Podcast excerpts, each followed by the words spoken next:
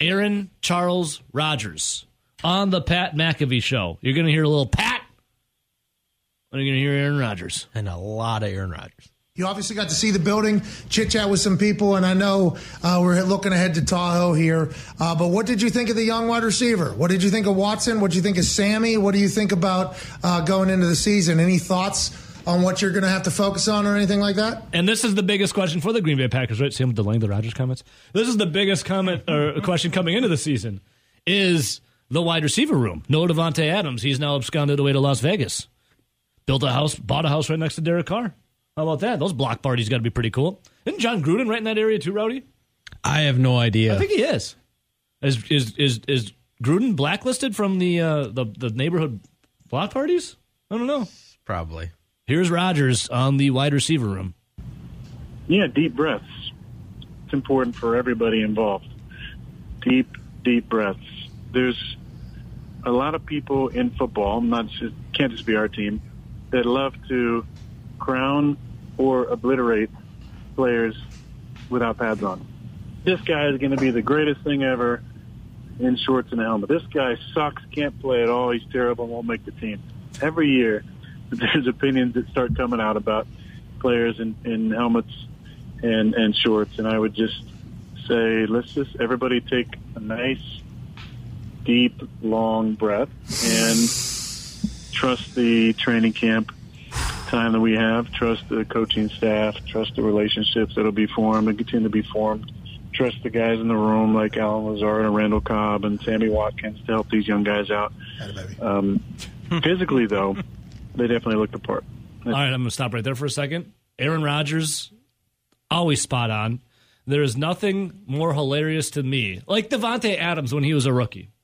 Remember, everyone called him, not everyone, but listeners of this show who now became cowards and no longer listen. Drop Vontae. Drop Vontae Adams. Wanted him cut, gone. They would help pack his bags and ship him out of Green Bay as fast I'll fast as be they in possibly Green could. Bay tomorrow night. Drop Vontae Adams. Boys, Get him out of here. Davante Adams, I know he's a Raider now. I have no ill will. I But hope he- Davante I hope Adams he right now, drops every pass thrown to him. you could argue, you can make the case he is the best wide receiver in the NFL. Packers had him. Not anymore. You guys agree with he's Aaron dead Rodgers to me. there? Don't overreact. It's the same thing we talk about with uh, the combine.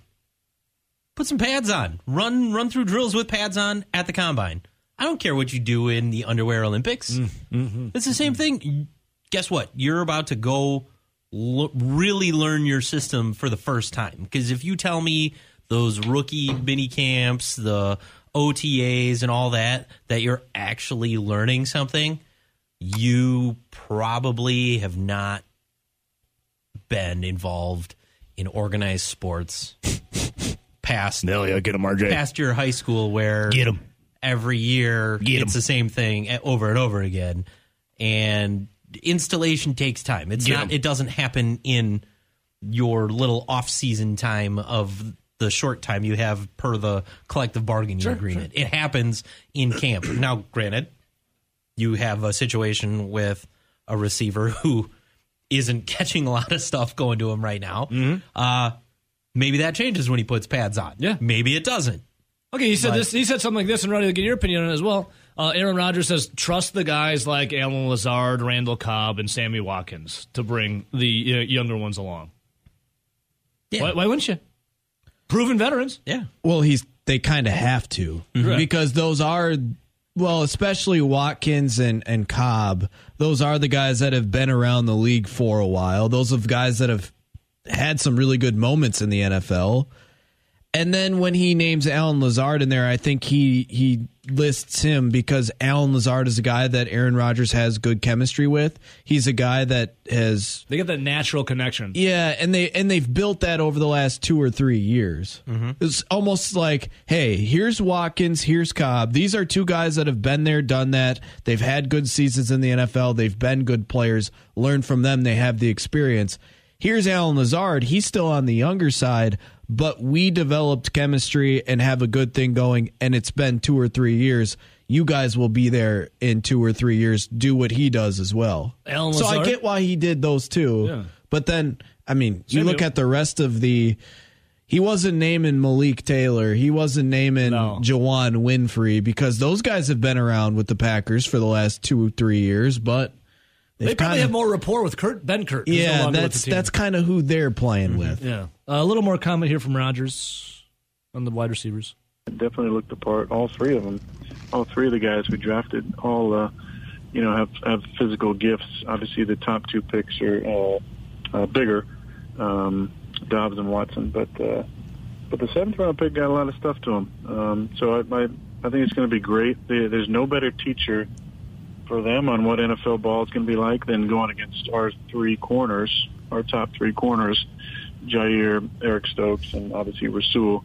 Um, so those guys are get a real quick initiation to the NFL. And I was joking with uh, uh, with a couple of my buddies um, on the squad and and uh, and in the personnel department and, and training room, and I said, could be a long training camp for the offense.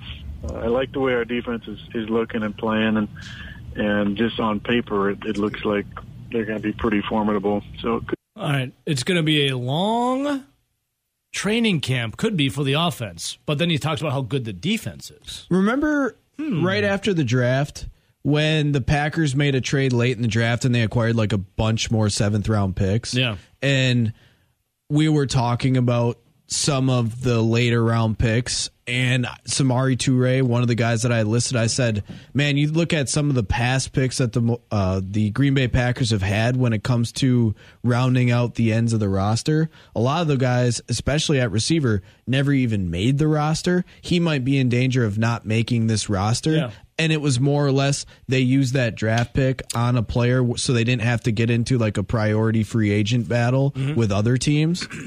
Sounds like pretty much since Samori Toure got there, there's been a lot of people that have liked what they've seen from him. Rogers made the comments there, but there's been other people in the media and just in general that have, are on the team saying Samori Toure sounds like he's he's got a little bit of something to him. So maybe he is actually somebody that won't come in and basically just be a, a practice body and hope to make a practice squad. Maybe he actually does fill in at the end of that uh, Green Bay Packers depth chart because remember towards the end of last year, I think it was Aaron Rodgers that said, "Oh no, I like Juwann Winfree." Blah blah blah. Yeah, blah, yeah, blah. yeah, Even though said that. Juwann Winfree really never even Didn't do anything? sniffed inside that top five. Haven't really heard much about Juwann Winfree since they brought in these young guys. Yeah. Only the fact that uh Dob is it Dobbs or Dubs? Because I've heard the, Dubs. I thought it was Dubs. I've heard, heard him both say every time. I've heard Yeah. him say Dubs and Dobbs. I've seen Aaron Rodgers say Dobbs. I've seen I NFL go by- Network guys say Dubs. Dubs. and Dobbs. I go with the Roger says because he's the end all be all Dobbs. But if you say Dubs, whatever. Here's the thing: it's something we do on this show. We won't don't officially we don't officially learn your name until you're actually good. So right now we don't know if he's good or not. We we know there's potential. So when we see him get out there and score some touchdowns, then we'll officially know Dobbs or Dubs. But interchangeable now. But that's the thing. That's he, the he he mentions him. He mentions how Wat, Watkins is the guy that looks the part. He's got the athleticism, but there's going to be growing pains. But the fact that he even throws Samori Toure's name in there, I think that actually means something. I think that might be the new low level guy that comes out of nowhere that all of a sudden Aaron Rodgers likes because it happens every year, does it not? It does, yeah. It's like Jake Kumerow came out of nowhere. Yeah. Allen Lazard came out of nowhere Yeah. as a guy that was very, very at the end. Another of guy, wide Jeff receiver. Janis, came out of nowhere, but Rodgers didn't really like him. Yeah, well, he's, he's got to Did be a few liked. times. yeah, I mean he had to. Yeah. He had to a few times. It's like uh, Rowdy for uh, the Milwaukee Brewers. Is it Mike Brosseau or Mike Brosseau? I don't know because he's not that good. Uh, Bob Uecker says it both ways. I know because I listen to the broadcast. I'm like, Within the same at bats. is it Brosseau or Brosseau? Like, what? Is, which one is it? I don't know. Until he starts hitting more home runs, and we'll figure it out. Well, we did learn his name relatively quick, Brosseau, because he co- continued to make errors left and right in that first month. Remember that little stretch? Oh yeah. oh, yeah. He's played much better since that first month. Oh, I'll yeah. give him that. Uh, looks like Aaron Rodgers was golfing yesterday. Let's see here. Aaron Rodgers, Pat McAfee, uh, AJ Hawk. Aaron Rodgers in this. uh, I'm going to send you this picture, Rowdy. Yeah, I already saw it. Does Aaron Rodgers look stoned to the bone? Doesn't he look like he's stoned out of his mind in this They, picture? they all looked like they were probably under the influence of something. Aaron Rodgers' eyes. Uh, Beautiful eyes. He's a beautiful man, right? Uh, but the eyes, the whites of his eyes, aren't white. They are as bloodshot as I had ever have seen. Um, looks like my man was hitting the cheebs. Good for him, if that's the case. Yeah, that'd be awesome to go golfing. Showing off the new tattoo, hitting some ganj, and then hitting some balls. Sounds like a nice little day out on the golf course. Uh, we were talking to Aaron Rodgers earlier today. Uh, he was saying that, um, you know, about the, the rookie wide receivers. Uh, saying it's going to be a, some growing pains for the offseason at training camp, which will be good for us. Now he said it as in a way that the defense is looking so good and so and playing so well that they're the ones going to be making a, a long day. And what better way for the Christian Watsons and the Romeo Doubs to learn than going against some of the best, like a Jaire Alexander? Would he bring up Rasul Douglas and company? Uh, so, Rowdy, when you hear Aaron Rodgers say it's going to be growing pains at training camp, going to be a long offseason potentially, is that concern or is that like that's what I expect, man? It's like rookie wide receivers, and there's no who's the number one, and you got a really good defense coming up. I would rather hear his opinion saying that there's probably going to be growing pains because in the past I think we would we would seen Aaron Rodgers make statements or at least just his body language on the practice field or in games that wasn't so happy or wasn't so positive. Yeah. Where at least it sounds like he likes what he sees from some of these young guys. Like he knows they're not going to be ready because not everyone can, can come in here and be a Jefferson or be a, a Ja'Marr Chase. Mm-hmm. Like those guys are few and far between for rookie wideouts that come in and just all of a sudden take the league by storm. yeah, I think he likes what he sees with their abilities and says, hmm, there's something that I can at least work with here in the future. And yeah, there's going to be growing pains where guys might drop some balls or run some wrong routes and not necessarily know the playbook as well as they would if they were in year three or four. And they're not going to be as good as what they will be in year three or four. But I think it's positive that he says there's going to be growing pains because Yeah. that at least means that they're going to be growing and it's not a bunch of end of the roster, XFL, CFL, AAF, USFL, type did you see talent? USFL type talent where he is just XFL? like there's no growth. It's just these guys just aren't good. yeah, like the end of Ted Thompson's tenure there with. Uh, Like you, when you think about some of those receiving cores he was throwing to with like Janis, who he never really gave a shot and was super athletic, but well, he, the, Jeff Janis, Jared Abbrederis, and the ghost of James Jones or Greg, yeah, James Jones. yeah, James Jones was a shell of what he was.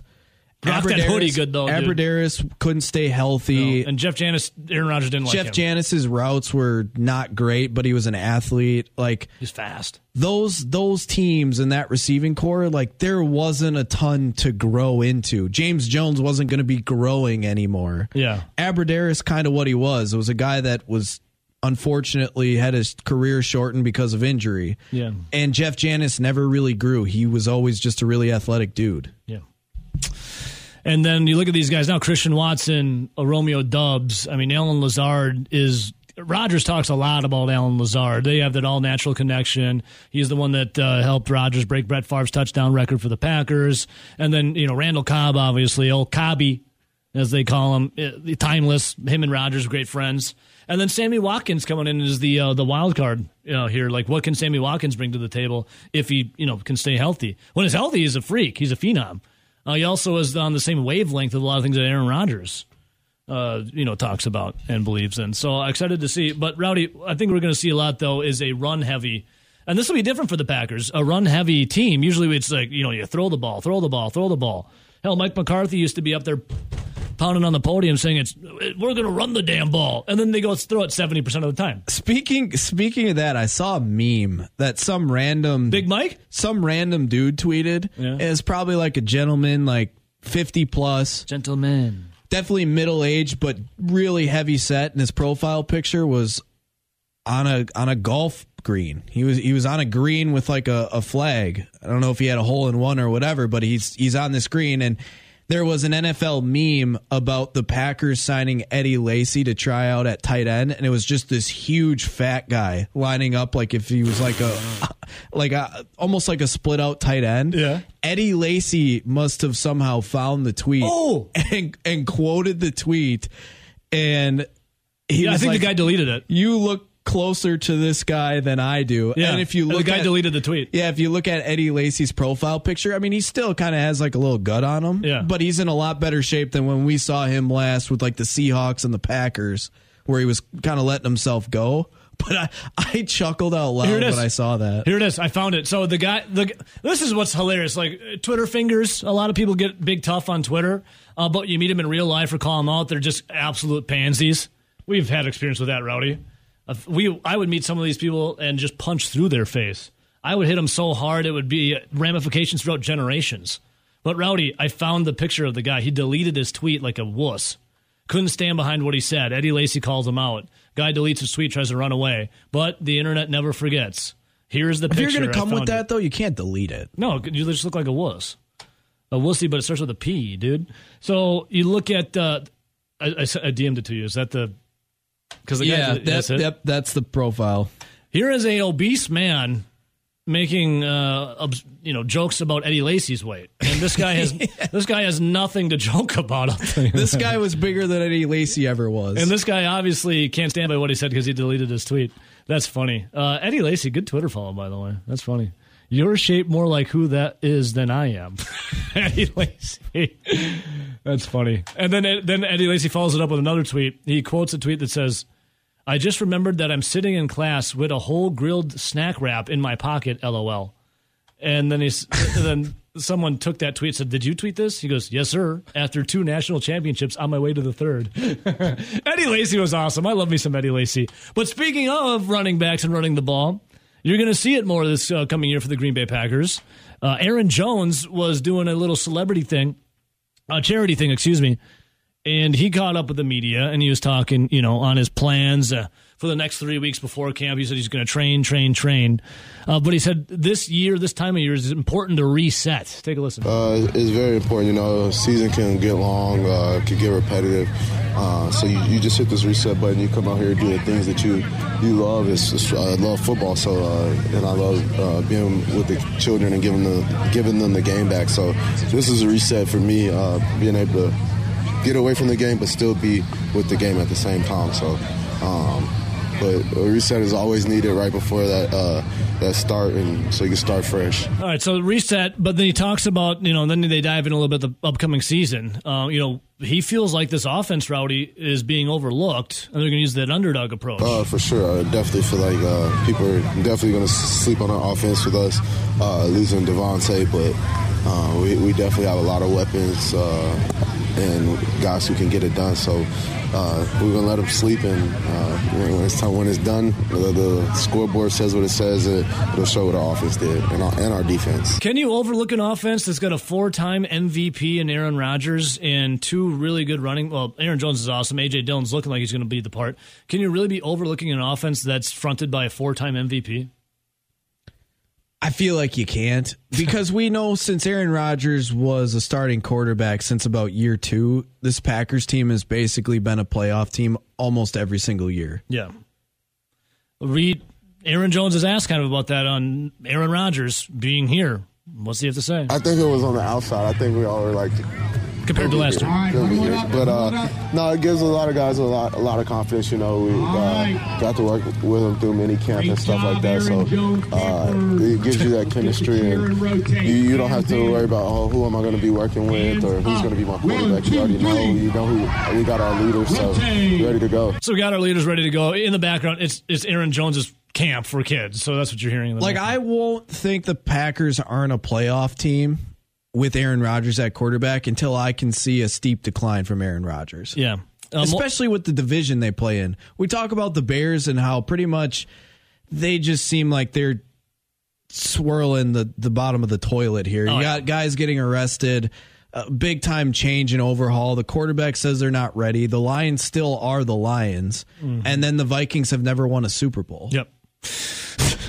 but speaking of Aaron Jones, AJ Dillon, um, I see phone lines blowing up. One second. Uh, he talks about you know these using two running back sets, uh, sets more. Excuse me. I, I couldn't say yes or no for sure. Uh, like you said, it's something that we did start doing more, and I, like I feel like that's a part of the evolving offense. We started working on that my first year with me and Jamaal, and to start coming to life a little bit more our second year. Um, like we played KC, um, you see both of us in the game at the same time, and just kept growing over time. and so I feel like uh, we're getting better and better at uh, that role and expanding our whole offense. And one more uh, without Davante Adams. What's the offense going to look like? More run focus. Uh, very excited. You know, uh, I feel like this offense is forever evolving. This is what my fourth year in this offense, and it just uh, everybody's uh, roles just continue to expand. And so uh, we look to we look to uh, do some things. Hopefully, they, we get on the field together. And um, I'm an advocate. Me and Jamaal are always trying to get that. Hey, put us put us on the field. And me and AJ are the same way. And if you ask me, hey, let's put three backs on the field. So always trying to get my backs on the field. Let's put three backs on the field, Rowdy. How about that? O M G. It has been quite some time. Let me, let me just fade this bed quick. Rowdy, happy to report that our next guest uh, indeed did not get fired, right? Did not get fired. In fact, I have a song. It's been so long. I feel like I've talked to this guy that I have to just hit play on this. The one and only Uncle Dave, Dave Essler in the house, the handicapper to the stars. David, I missed you like the desert misses the rain. Where have you been? Seemingly Well, my whole life. You took a vacation to sun your balls, and uh, then I then I had to take my wife um, to get some tests done last week. So you know, I feel like I haven't put- talked to you in like don't- four don't weeks. Don't, don't throw me under the bus. Oh, no, Dave, I'm playing Peaches and Herb reunited, and it feels so good. Dave, I missed you, dude. I literally, I've been like tossing and turning every night. I had no idea what to do with myself. And yes, uh, the balls are probably the tannest part of my body, just an FYI. How you doing? I'm I'm sure. Uh, well, I'm doing well, thank you. I mean. I, I don't know. I don't. I don't know that with that intro, I can. I can add any any content that would be You can just say, I love you too, Ebo. Love you too. would be would be would be fit for human consumption. Well, Dave, uh, I haven't missed you, and yes, I, I chuckled when you would text Rowdy and say, "Have I been fired?" Dave, you got you can come on anytime, anytime you want, any day, doesn't matter. You're always you're one of the family. You're in the circle of trust, Dave. Uh, check this out though. Rowdy is at a. Have you been texting with Dave about this, by the way? Uh, not a ton. Dave, Rowdy's had a tough go on the Razor's Edge, uh, his batting this week, and I'm proud to report. Or Rowdy, I don't want to steal your thunder. What happened last night? Well, we finally got a win, and it felt good because I feel like in 2020, Dave, we were really, really good. In 2021, we were solid and profitable. But this this year, it seems like anytime I have a lead that's later in the game, I get nervous because it seems like leads get coughed away.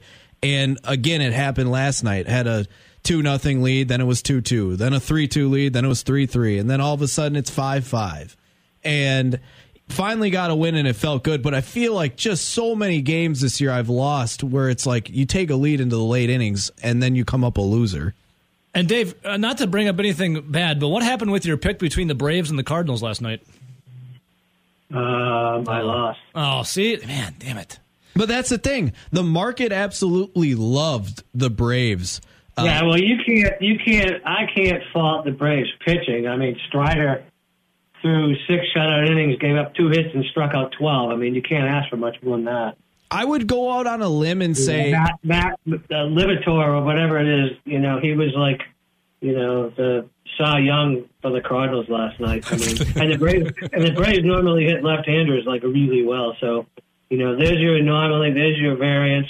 That's why Rowdy is uh, up and down. Dave, by the way, us three are anomalies. I would say 75% of my losses this year have either had a lead going into the sixth, seventh inning or later, and then coming up a loser, or it would be kind of like what you said. You like the Braves yesterday, they just crushed left handed pitching, but then all of a sudden you look up and they had a ton of guys on base, a ton of uh, at bats with runners in scoring position, and they go like 0 for 8, and then you lose a game 2 to nothing.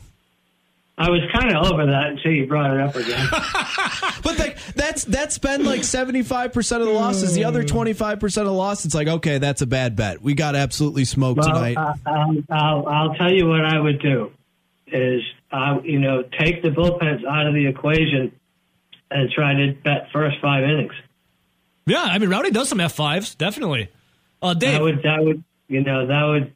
I, I do a fair bit of that, not as much as I probably should, but Dave, you did know you, that it, it's actually easier. You don't have to account for Dave, I see some of your videos here on, on Twitter. Uh, obviously, your be- beautiful Twitter account at Dave underscore Essler, E S S L E R. But uh, you know, pregame now. Uh, did you get a new graphics department? Did you get a new intern making it? I see you now. Uh, look at these beautiful bets you have, Dave, with the baseball on fire in the background, and you talking very handsome looking. Did you get a new graphics I department? I, I can't take credit for that. No. I I I record them and um, pregame pay somebody to make them look nice. It must be nice to be Uncle Dave. Dave, I also. I don't I don't I don't have I don't have time for that. Well, I know you're Um, you're a let, beautiful. let, let, let, let, let alone the software. Well, I, that's another thing, Dave. Like, people only see your wins and losses. People don't actually see how much time you put into figuring out what team is a good bet. Be- because I know for you, you do this all day. This is what you do for a job. For me, I'll go home at night and look at the next uh, following day's games, and I'll put in an hour, hour and a half going through all the games. But it, it I wouldn't. I wouldn't admit that. It takes it takes a long time to go through, especially sports like baseball, where there's a lot of data to look at. Well, Dave, uh, let me ask you this. I see a lot of your free picks here for pregame. Uh, there's a lot of Milwaukee Brewers graphics here. You got the Brewers and the Cubs, Brewers and the Rays. I see, uh, hopefully, we're rubbing off you a little bit when it comes to the Brewer love. Uh, do you have uh, a winning bet? I mean, they're all winners for you for the most part, besides the Braves last night. Sorry about that. But, Dave, do you have something for us tonight? Maybe the Milwaukee Brewers?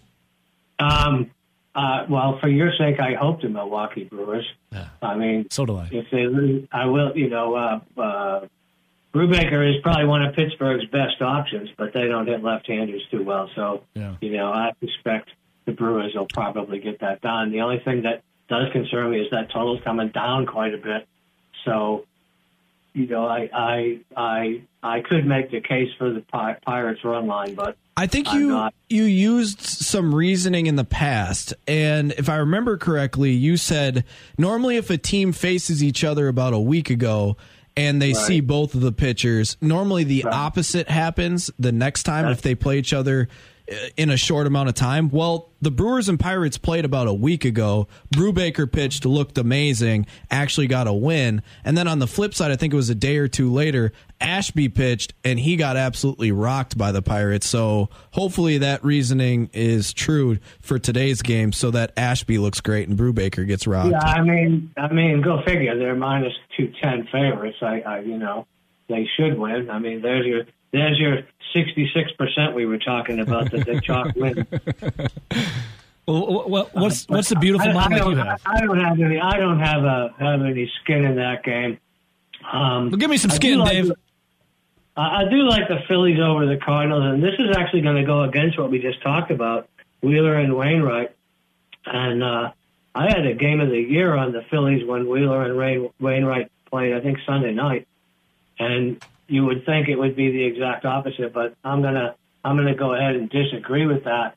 I mean, the the Cardinals, um, they they they come home after being on the road for a week. That's always a tough spot with no rest.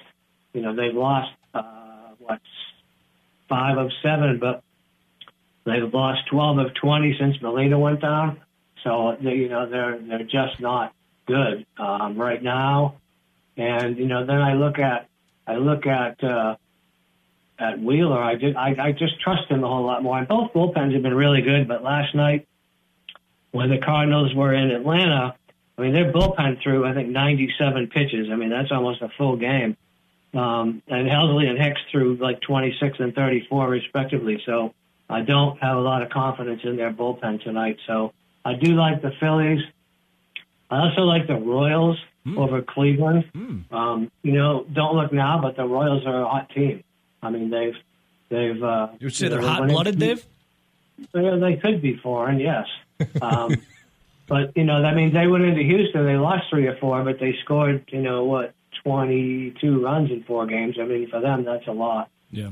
And you know, the only the only, the only time they weren't close was uh, last night when when Greinke, I mean, uh, Verlander shut them down. But you know, they they did get out to a two nothing lead, much to my much to my chagrin because I did have the Astros. But I do think they beat I do think they beat Cleveland tonight.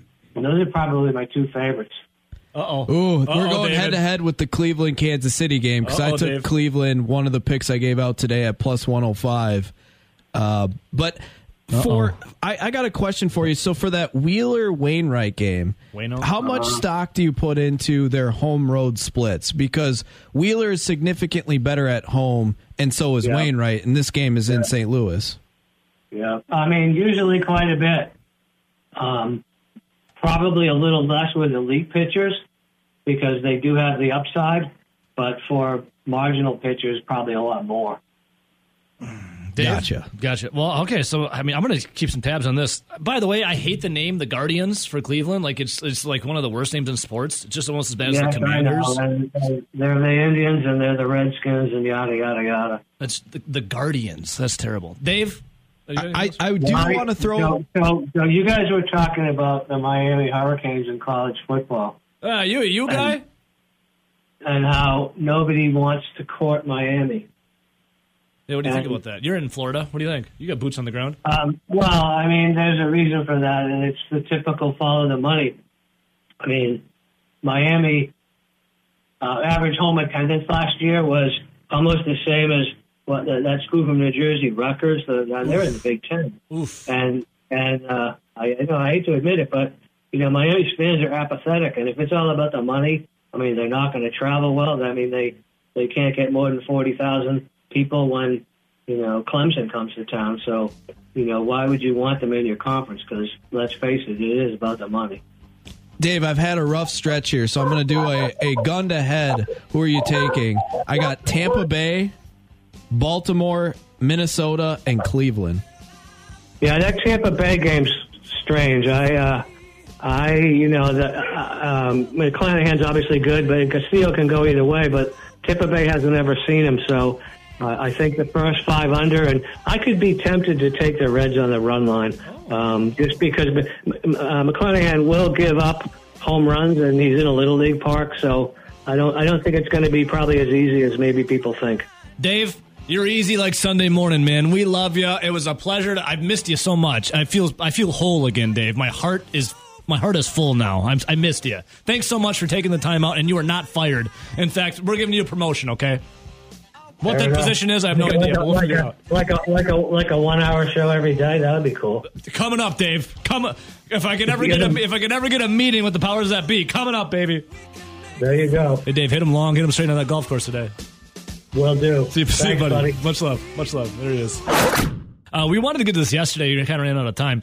Uh, but uh, the Brewers didn't play last night, obviously, the night off. They have the Pittsburgh Pirates coming into American Family Field starting tonight. But before that, Rowdy, uh, you want to talk about one Keston Hiura, um, about what some people were saying about Kestaddy out there in the outfield.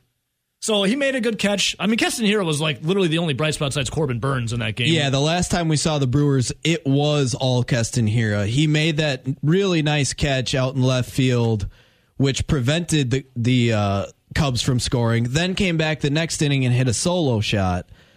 But the biggest thing, and and I just don't quite get it, is whenever Keston Hiura is playing in the outfield. You normally on the broadcast, whether that be on TV or on the radio, they're always talking about how Keston Hiura, inexperienced out there in the outfield. I, and I just sit there and, and kind of chuckle because it's like, don't you think that these guys that cover the team, whether they're radio or TV, know pretty much everything about these players? You would you would think because you know they put the research in and the work in. I mean that's that's they We, grind. we saw Keston Hiura play second base. yeah. Keston Hiura is not a second baseman. No. The Keston Hiura came out in the draft. He was he was a center fielder for UC Irvine. Now he played two plus seasons at center field. He was a center fielder in high school, where obviously he's the best player on his team. Yeah. He goes then to UC Irvine, which is a good program, Division One in the Big West, and was the best center fielder on his team for two plus years until that third year, which was his final year of school. He started having elbow issues, and when they were when they were scouting Keston Hiura, he had the best bat in that Major League Baseball draft. He was one that the scouts said he has a Major League ready bat right now. Right now. Where if you took him from UCR Irvine and placed him on the Brewers, he was a kid that could figure out a way to hit. Mm-hmm. Now, best bet.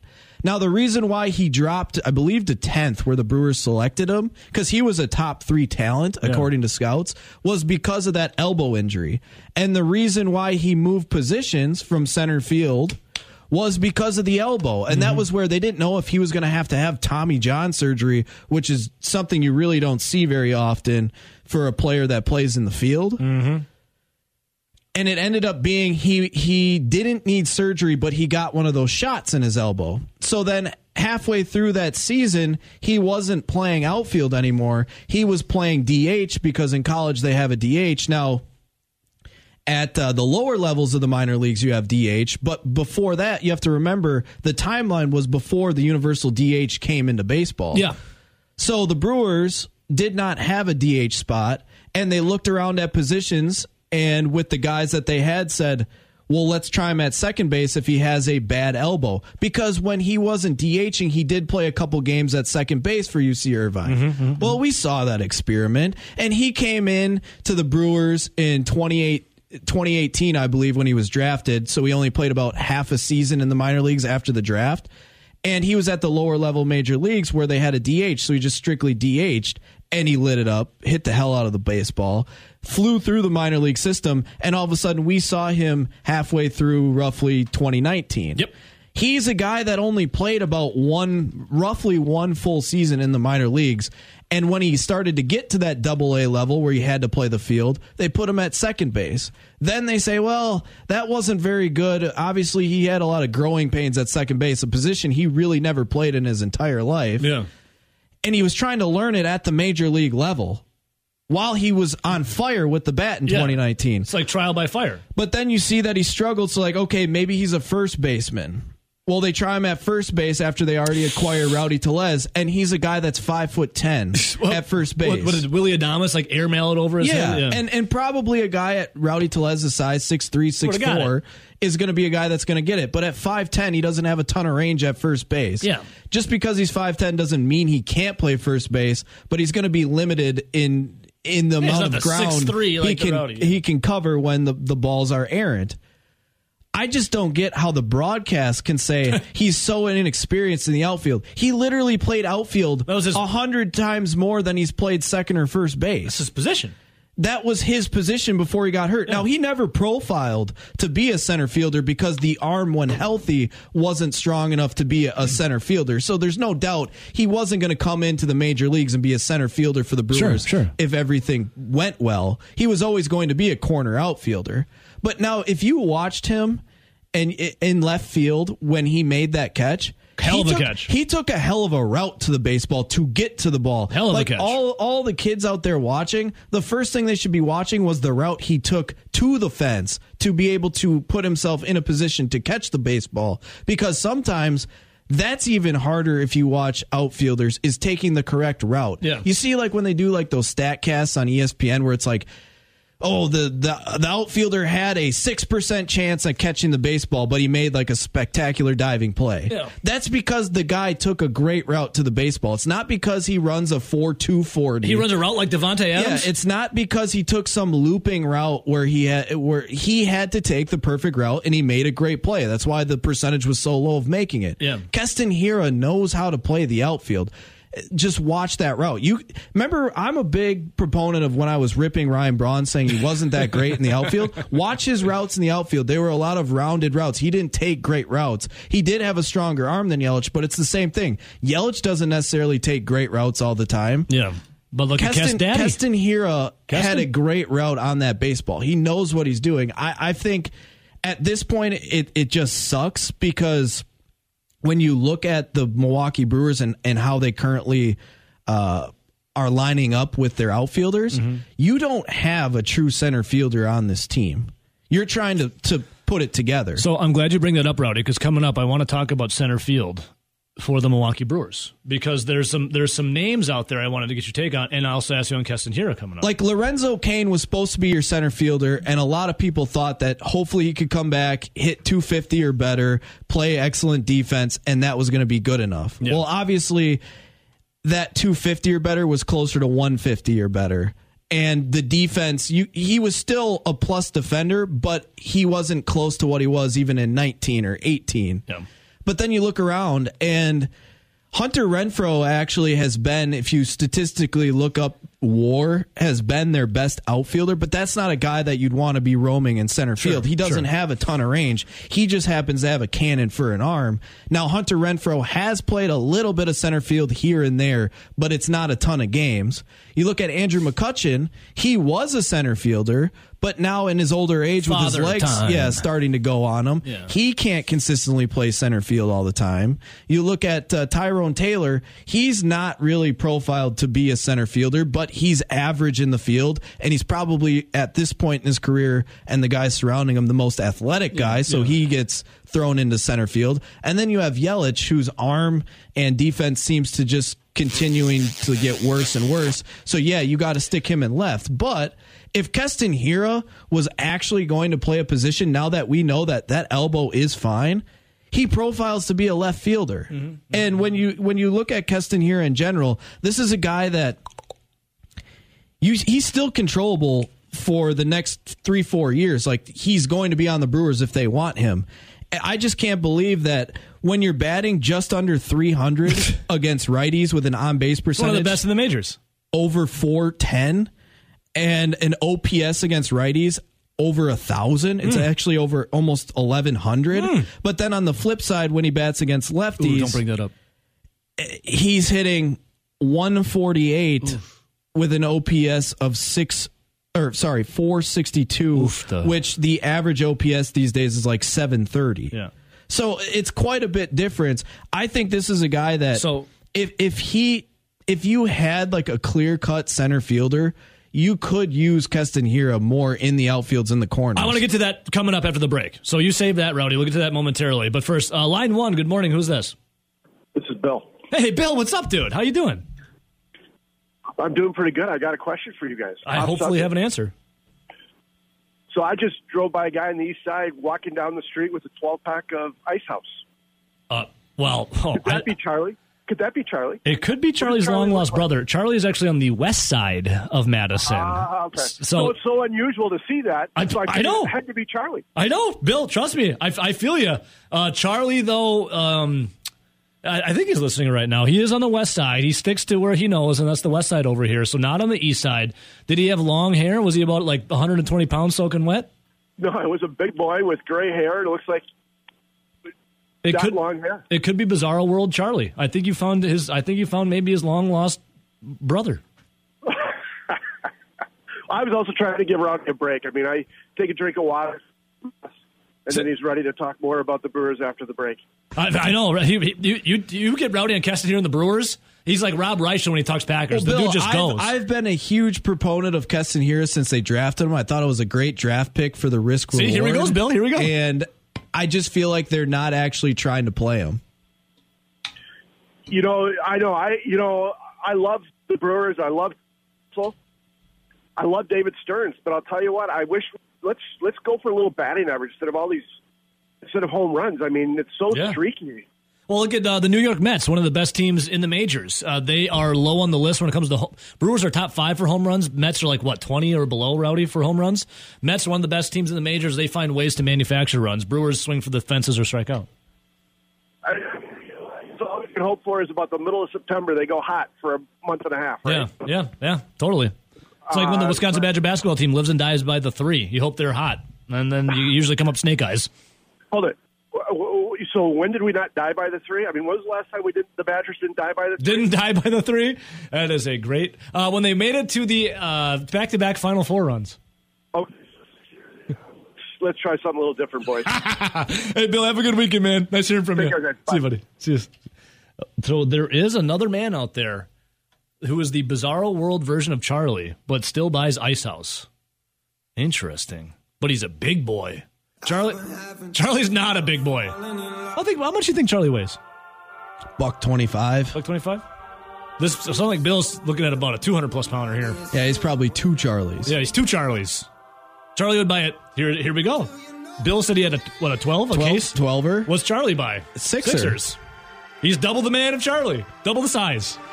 There it is. All right. All right, Roddy. We'll talk. We'll get to the Packers. Uh, I know Billy, big Packer guy. Look at the Packers coming up. But I want to get to uh, Keston Hiura in that center field. But real quick, uh, line one. Good morning. Who's this? Vincent. Who is this? Vincent, What's going on? good. Uh, does Rowdy have a woman in his life? Oh, You have to ask him. Right here. I'm married to the That's- game. There's no way. That wasn't even a question. I, that, it's clear he does not. I've never seen a man get so excited about baseball stats. Oh, dude, if you want to know anything, if you want to know anything about baseball, minor leagues, everything, you, Rowdy's your man. Yeah, but he goes on these rants every damn show where he's just sitting there like, just where's the lube? Oh God, Christian Yelich's OPS is going up. Give me some lube, please, please. Like, get a woman, dude. Get a woman. You need a woman in your life. Rowdy? Okay? I'm married to the You- game, Vincent. You are you are clearly married to the game. Married, married to the game. Um, uh, Yeah. Vincent, do you have any words of advice for Rowdy and snagging a, a fine little lass here? I mean, I wish him the best. I understand he's got a job to do, but uh, he's just a little. I, I can just. It's just a little too much for me. You know, Evo, I get it. You know, you're a fan, but you know, you're controlled.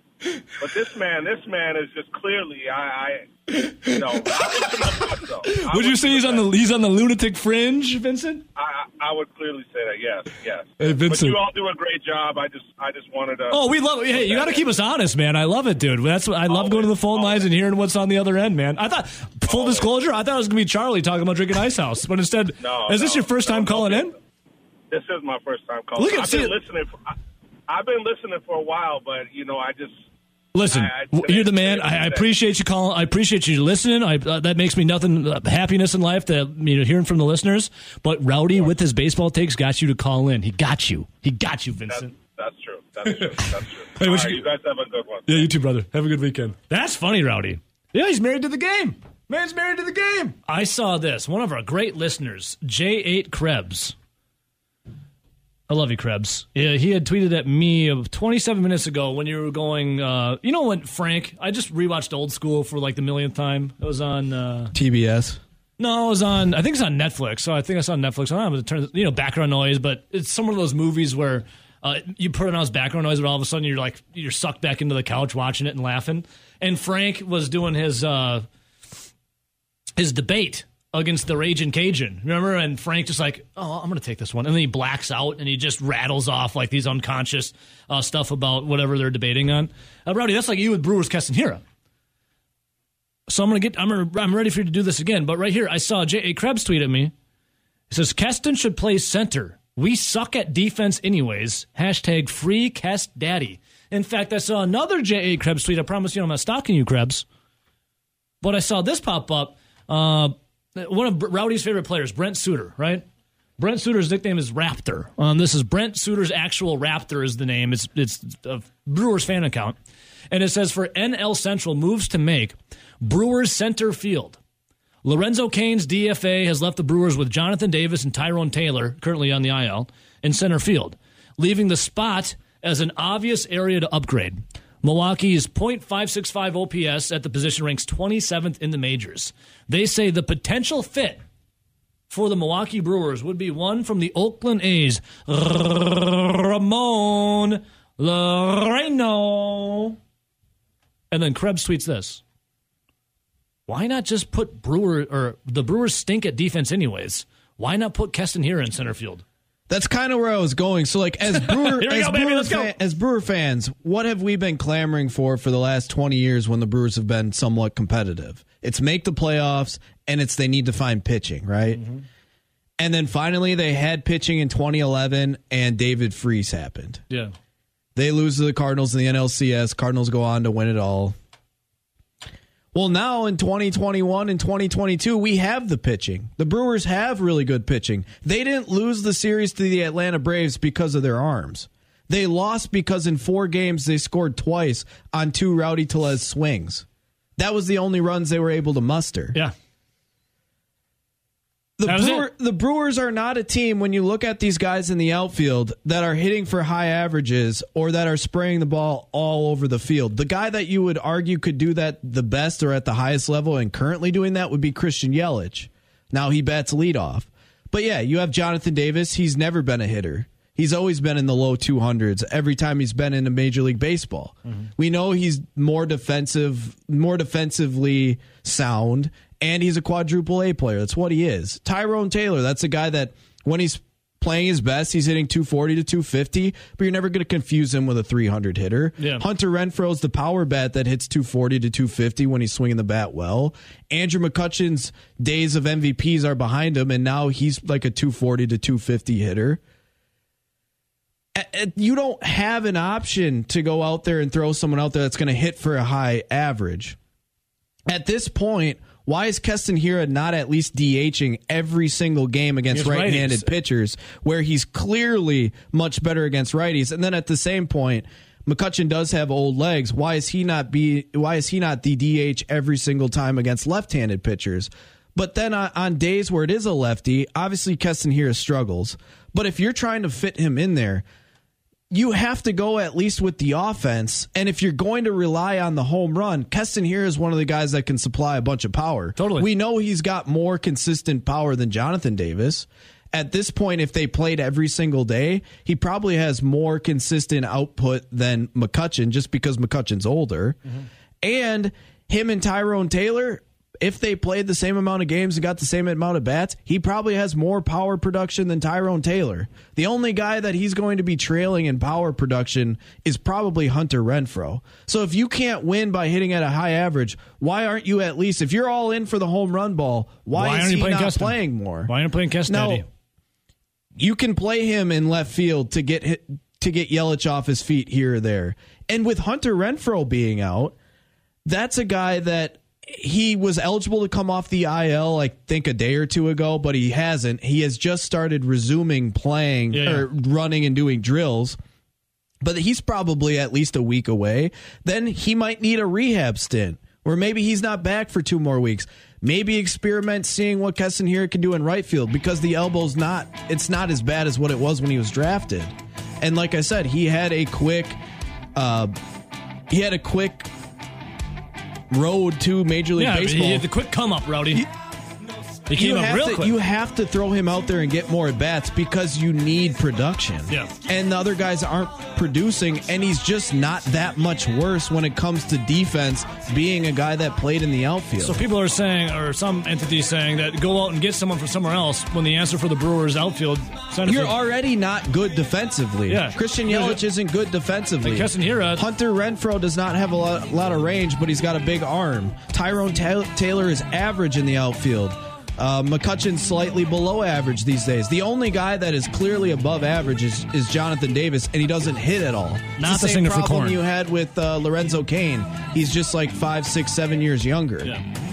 Rowdy? You're not going to get any better defensively. You're not going to get a guy that hits for high average. You might as well continue to not be great at defense and go for some power and production. I don't get it. I almost feel like they're they don't want to play Keston Hiura because they continue to send him out there against lefties when no the sense. numbers say they struggle. He struggles. All right, so we did a little uh, uh, digging during the commercial break. The research department did. Uh, RJ, the research department said, "What about?" We're trying to figure out. All right, the now re- we say Romeo Dubs, The right? research department was watching like Dubs, right, some- Rowdy? Dubs. Yeah. Well, that's how they said it on the NFL draft Yeah. when I was Dubs. watching. it. Romeo so the Dubs. research department found like a senior year highlight reel from clips of TV broadcasts, Mm-hmm. and they pulled us in. We were watching, and Fox, FS1, uh, uh, Uh, uh, FS2, and CBS have all called him Romeo Dubs. Dubs. The ESPN guy, hard to know what he's saying because I don't think he knows. He's like Dubs. Dobbs.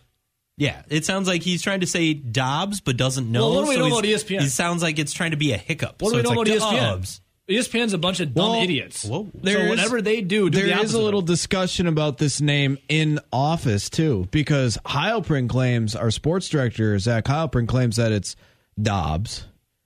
I've heard like uh, kind of like what I've RJ said. I've heard both, but I've heard more Dubs. Yeah. And when they were breaking it down on, I think it was NFL Network, they were calling them Dubs. So if Heilprin's going with Dobbs, I will clearly take the opposite and go with Dubs. Yeah, it's like the ESPN approach. Whatever they do, they do the opposite Do of. the opposite. So it's Romeo Dubs. And it, just to see what it does. Zach Heilprin could also very well be taking it and saying Dobbs because I'm saying Dubs. So Oh, he could be. Also, and Zach, Zach is more of an ESPN guy. You know what I'm saying? Like he is, but that doesn't make sense, does it? no. You know what I'm saying? Yeah. Does that make sense? You're being silly. Yeah, I'm a silly goose, aren't I? All right, boys. College football. Obviously, uh, RJ went on vacation. The college football world lost its mind Did. It was all like, last week when USC and UCLA said, "You know what? We're going to the Big Ten." get off, got off the plane and thought like somebody was punking me. I was like, "Am I? Where's Ashton Kutcher? What are they- Come on, guys, get Bring out in- here." Bring in punked. Well, the pipeline of the North, Troy, call, and uh, the beautiful, is he still up in Marinette? Marinette area, WMAM, we love you. He had called in and called it, Big Ten's changing, changing the name to Big Country. I like, I kind of like that. Big Country. worldwide, World, Mr. Worldwide. countrywide. Mr. Countrywide. Well, now, how about this? A source out there, uh, this comes from a couple college football entities. North Carolina, Florida. State, North, come on, raise up. That's Petey Pablo. North Carolina, Florida State, Clemson. a lot of that type of rap, like mid 2000s, that have popped up on the show this week. my wheelhouse. Clemson and Virginia. North Carolina, Florida State, Clemson, and Virginia are all negotiating to join the SEC.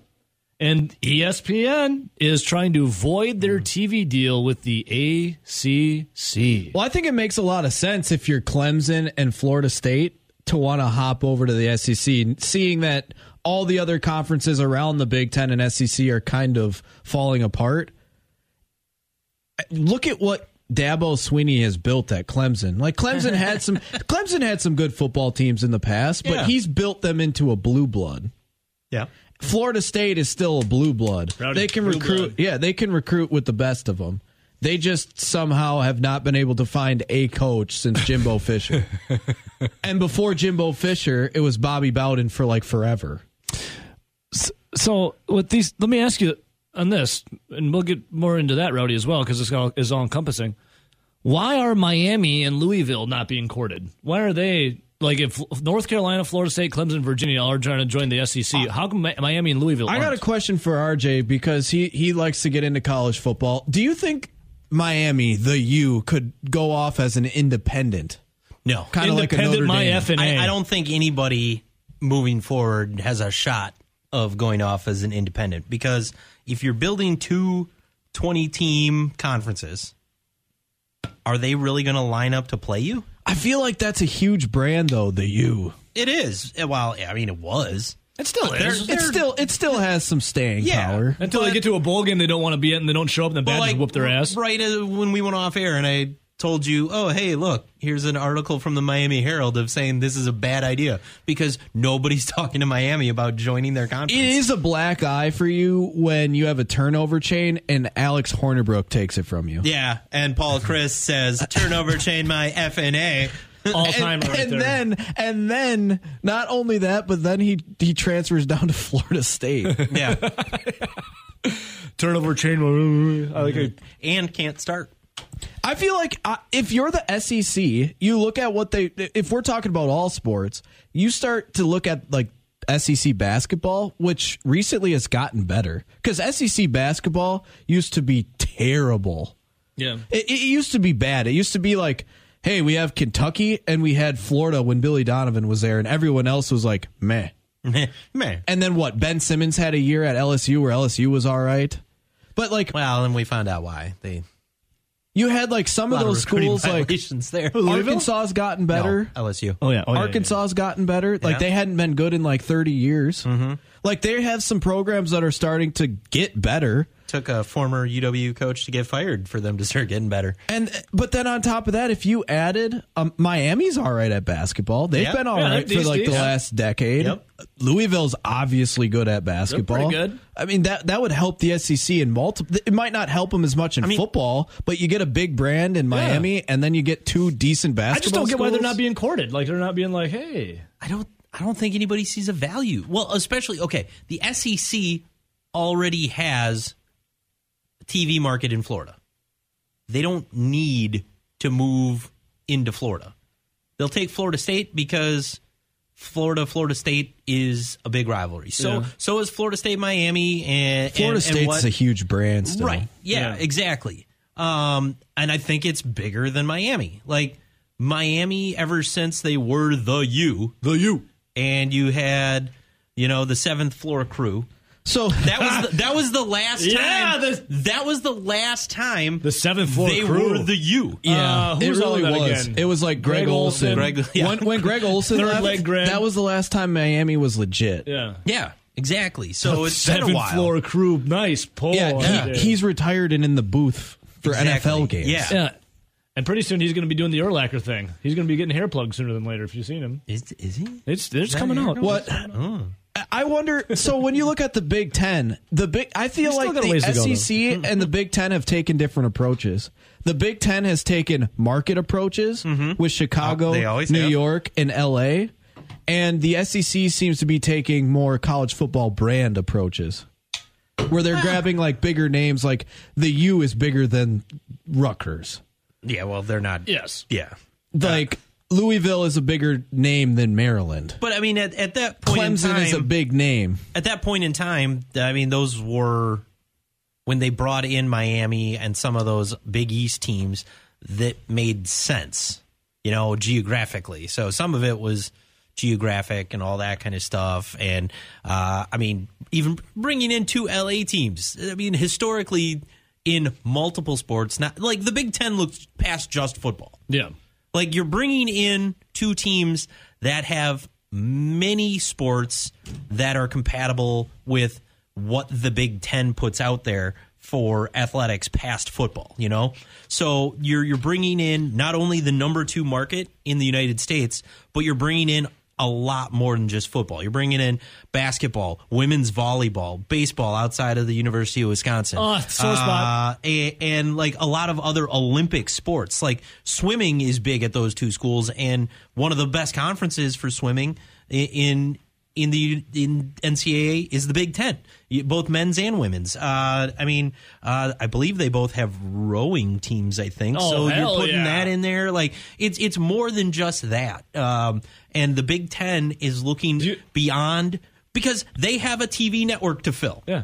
And when you're bringing in that kind of stuff, you have to look past football. Otherwise, it's going to be like when the Big Ten first started out. We're going to play football and basketball games, and then the rest is going to be PSAs and and campus tours for the So schools. I have a question. If we're talking about all sports, with USC and UCLA coming in, rowing quick. do they bring in? Do they have hockey teams? no, but they have they have club That's a hockey question. teams. That's what I'm saying. They have Like club Penn- hockey Penn State teams. had Penn State club. did, and Penn And the- State is doing pretty well. And then most of when they made the jump, like almost all of I- their club team moved to the NC, Yeah. the NCAA Yeah, yeah. team. I saw. I I typed it in because I'm like, I really have no idea. USC had a team that played in college hockey, but it hadn't played since like 2011 or something. Yeah, U- they- UCLA plays in an American Collegiate Yeah. Hockey Association at Division Two. Yep, and that's those those are club hockey teams. Okay. so they both have club hockey teams. Well, if they move into the Big right. Ten, then Wisconsin's going to move up a couple spots. both both those schools, Yes, players Eddie, on the club teams are petitioning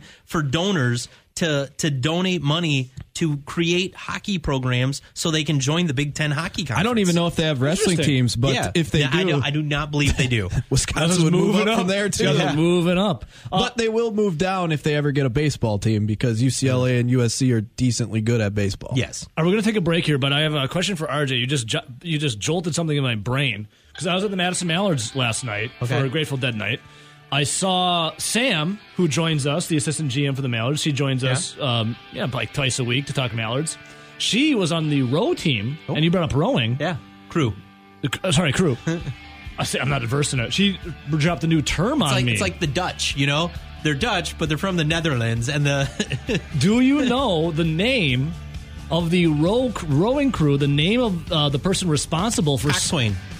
So you already knew it. Yeah, The coxswain. I had no idea until Sam dropped it. Was it last the week? tiny. already? It's the. Were you- ti- I think you're on vacation when she's It's a in here. smaller person who sits at the front and kind of monitors things. The coxswain. and in a lot of the cartoons you see, they're the ones yelling. Yeah, "Stroke." with the yeah, Stroke. like old Bugs Bunny Stroke. cartoons. Yeah. coxswain. yeah. I had no idea until Sam told us. Brody and I had a nice little bit about it. It's like uh, women's volleyball. The person wearing the uh, off-colored jersey, the libero. Libero. Didn't I know knew- that I for the that. longest time. I actually did know that one.